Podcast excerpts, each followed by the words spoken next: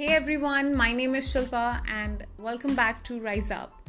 First of all, I really hope that you all are doing well and staying at home and staying safe at this time of global pandemic. And I also want to acknowledge you for taking out time to hear to this podcast. Uh, you know, I am here today to share with you all a very interesting story.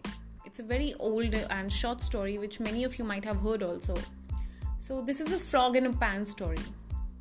So, once there was a frog which uh, fell in the vessel of water which was placed on a gas stove, and the flame of the gas was very slow.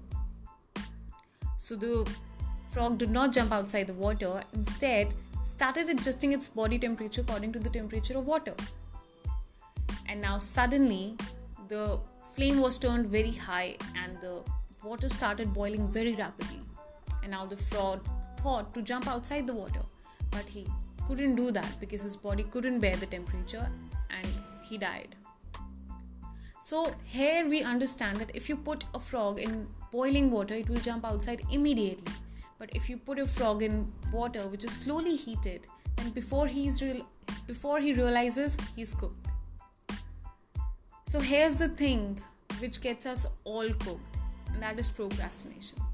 Look, what I want you all to understand from the story is that that frog was procrastinating on taking the jump.